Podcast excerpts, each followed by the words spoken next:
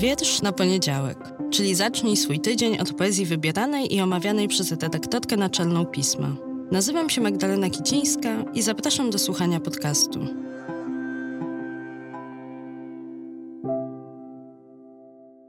Cześć, dzień dobry, dobry wieczór, witajcie. Witajcie już w ten ostatni listopadowy poniedziałek. Ale zanim już się tak na dobre rozsłuchamy w tych wszystkich piosenkach z dzwoneczkami w tle, ja bym Was chciała zabrać jeszcze na krótką wycieczkę w przeszłość, tak jesiennie, sentymentalnie, melancholijnie, bo jak może wiecie, niedawno ukazało się wydanie specjalne pisma, które jest taką naszą chyba pierwszą odsłoną piątych urodzin. W styczniu minie pięć lat, odkąd dla Was jesteśmy, odkąd się ukazujemy, odkąd możecie nas czytać, słuchać, oglądać, miętosić w rękach i wycinać z numeru ilustracje i mam nadzieję wiersze też. I właśnie z tej okazji wybraliśmy dla Was najlepsze z najlepszych materiałów z tego pięciolecia. No choć oczywiście ta najlepszość jest bardzo, bardzo w cudzysłowie, bardzo, bardzo wzięta w nawias i nie tylko cudzysłów, umowna, bo trudno z takiego bogactwa wybrać tylko jeden, dwa czy nawet kilkanaście tekstów naj. Wybór podyktowany był różnymi względami. Czasami wybieraliście to wy, nasi prenumeratorzy i prenumeratorki. Inne teksty wskazywali autorzy, ilustratorki, nasza redakcyjna załoga, ale poezję wybierałam sama.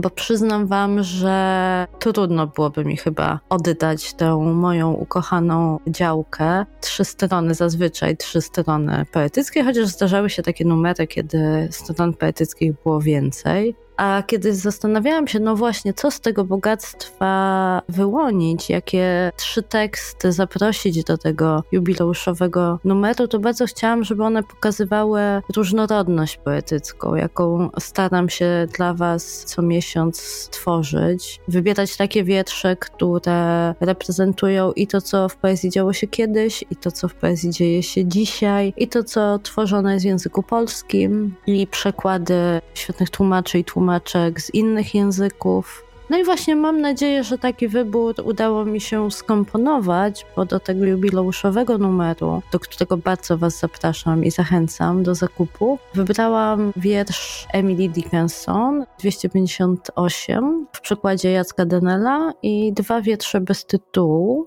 Pierwszy, który poznaliśmy dzięki nagrodzie i konkursowi Europejski Poeta Wolności to jest wiersz Lindy Williams-Clotir, a drugi to jest tekst Setchija Żadana. I mam nadzieję, że ten wybór jest chociaż kawałkiem reprezentatywnym dla wszystkich wierszy ja je kiedyś próbowałam policzyć i szybko straciłam rachubę, ile wierszy do tej pory ukazało się w piśmie. Mam nadzieję, że on jest no, w jakiś sposób odzwierciedleniem tego, co się staramy poetycko dla Was tutaj robić. I robimy to, przypominam, od początku, bo poezja od samego początku istnienia pisma była w niej obecna. Nie wyobrażaliśmy sobie inaczej.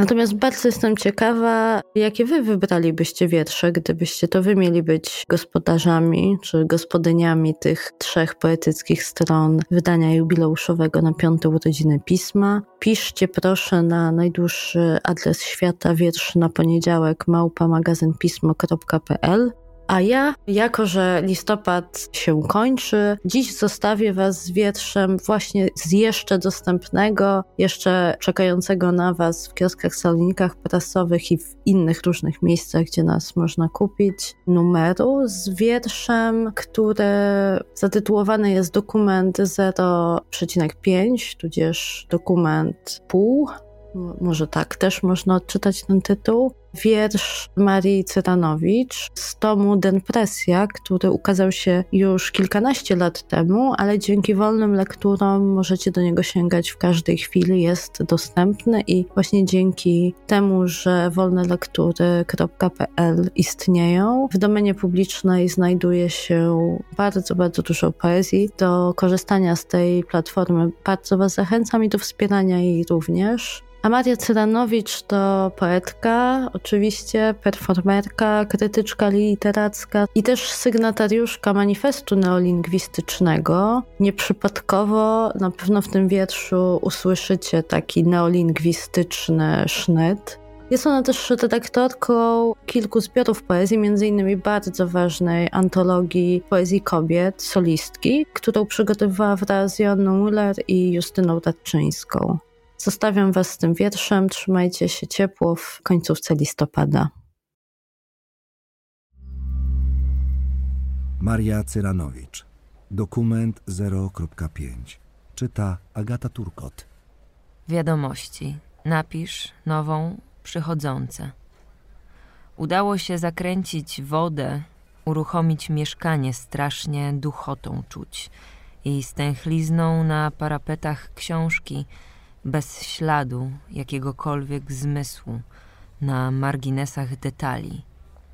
Wiadomości napisz nową, przychodzące odpowiedz.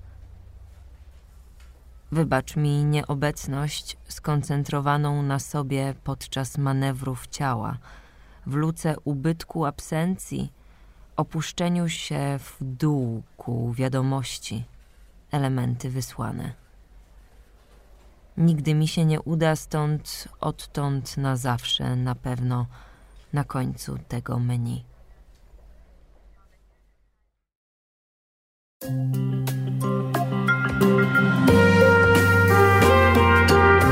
Pismo. Magazyn opinii.